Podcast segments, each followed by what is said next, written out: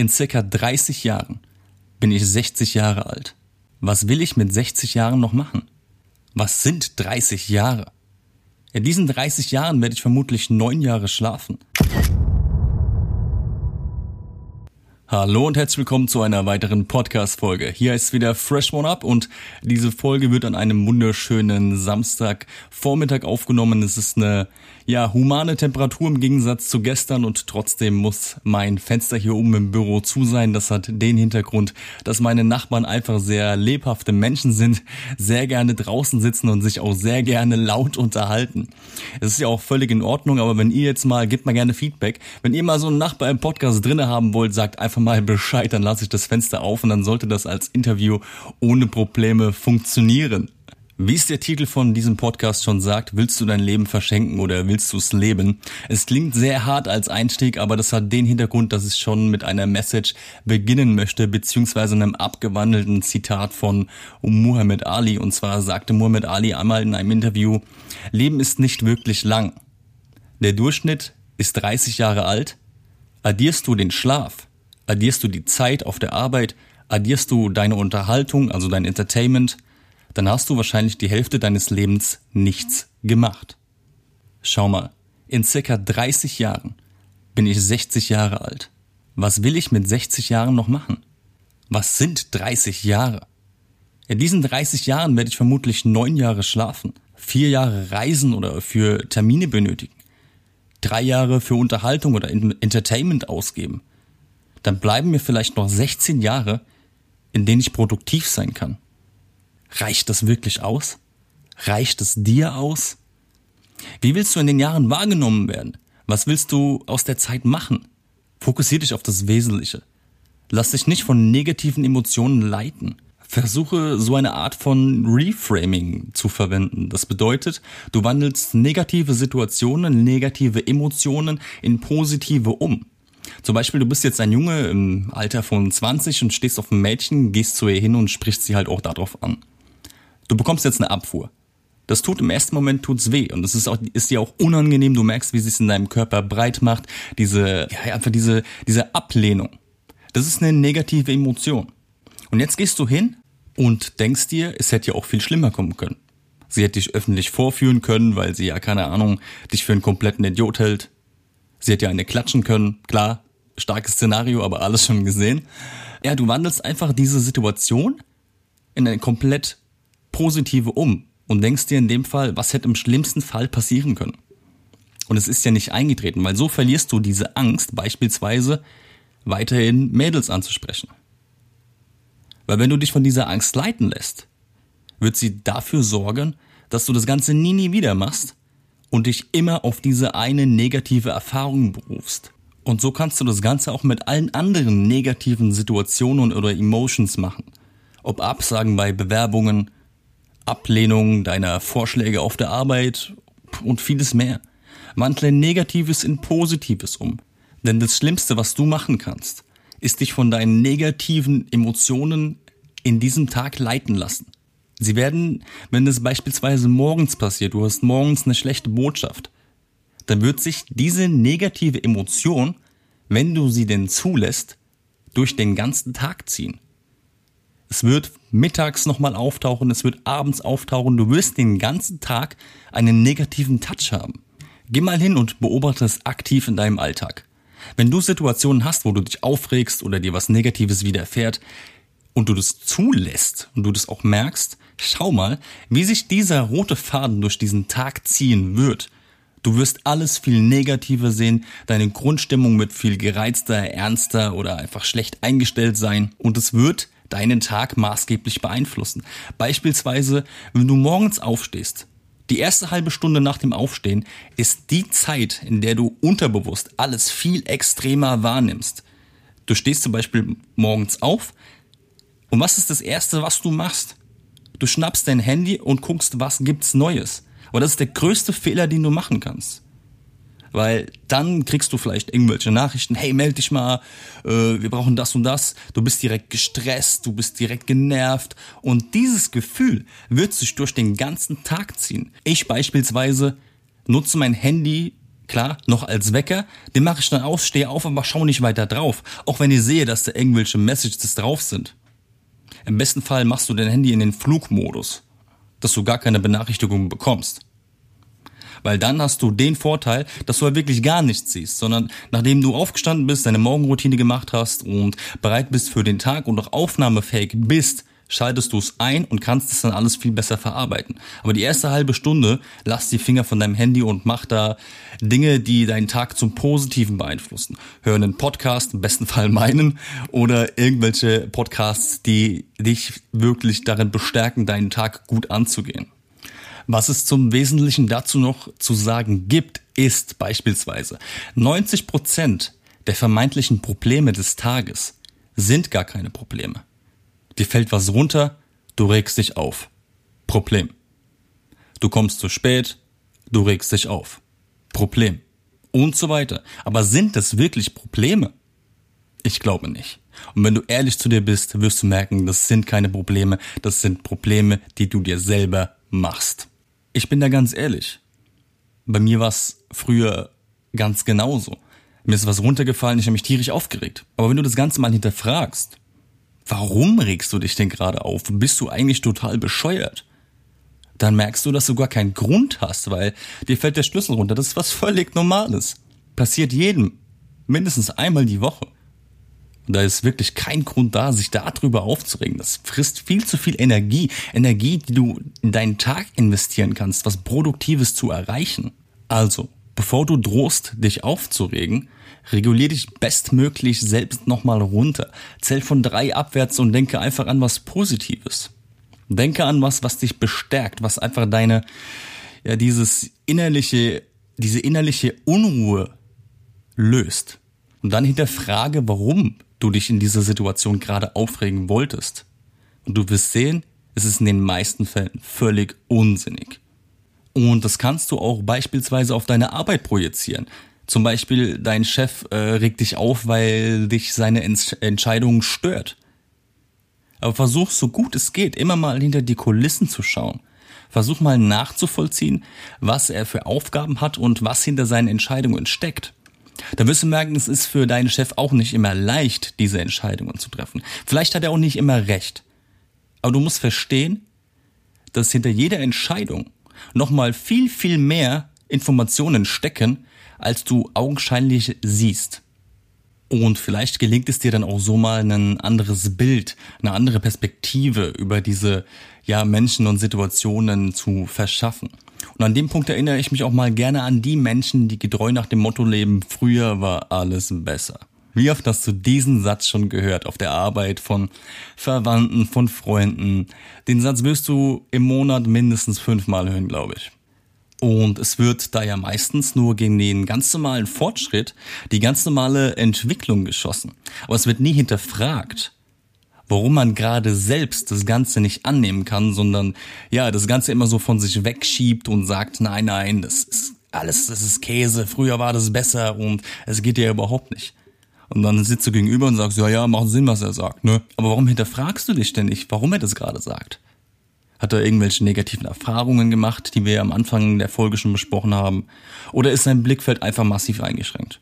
Es gibt aktuell gerade in Facebook die letzten Tage und Wochen so viele Menschen, um es vorsichtig auszudrücken, deren Blickfeld massiv eingeschränkt ist, bezogen auf Elektroautos.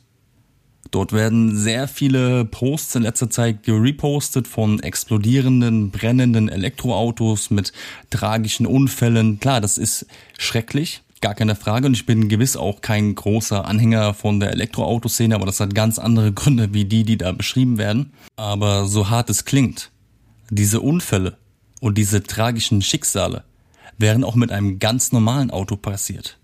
Das klingt hart, aber wenn du mal drüber nachdenkst, ist es so. Und nicht das Elektroauto fährt dich an den Baum, sondern du selbst, der Fahrer. Aber dann wird sich von diesen Menschen so auf diese Szene, so auf dieses Elektroauto gestürzt und gesagt, wie scheiße das Ganze doch ist. Und jetzt seht ihr, was ihr davon habt. Und es wird sich nur auf das Thema und das Wort Elektroauto eingeschossen, ohne wirklich einen Background-Wissen zu haben. Sind wir mal ehrlich. früher als das Auto erfunden wurde und die Menschen mit den ersten Modellen von, äh, ja, von Ford auch verunglückt sind und da gestorben sind, da hat man damals auch gesagt, oh, Autos sind scheiße. Ja. Und was fahren wir heute alle? Wir fahren heute alle ein Auto. Ganz genau. Es wird immer und immer wieder an diesen ja, Situationen, Emotionen festgehalten. Früher war alles besser, also machen wir den ganzen neuen Scheiß nicht mit. Was ich damit ja immer und immer wieder sagen will, ist, wenn du dich gegen die Moderne und den Fortschritt wehrst, gerade auch im geschäftlichen Bereich. Es gibt sehr, sehr viele Unternehmen, die sagen, wir brauchen kein Social Media, wir machen das durch Empfehlungsmarketing, äh, Weiterempfehlungsmarketing oder ganz klassisch Printmarketing. Das hat immer geklappt und das wird auch immer so funktionieren. Guess what? Okay, wird die nächsten fünf bis zehn Jahre noch funktionieren, aber danach, wenn du dann kein Social Media oder kein ähm, Online-Marketing machst, was wird denn dann mit deinem Unternehmen passieren? Wenn du auf diesen Trend nicht aufspringst.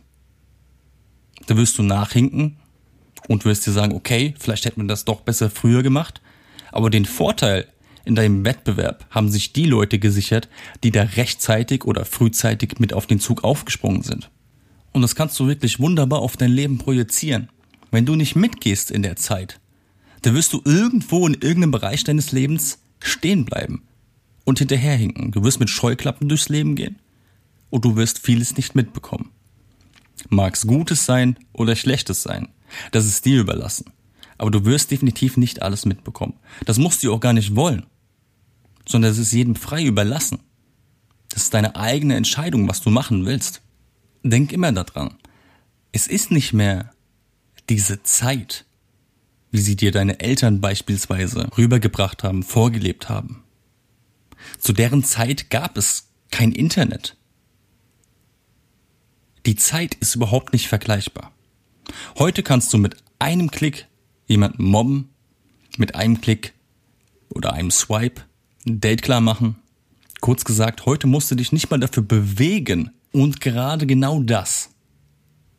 Wenn du aus einer anderen Zeit bist und das Ganze nicht kennst oder nicht mit aufgewachsen bist, würde es natürlich nicht geheuer sein.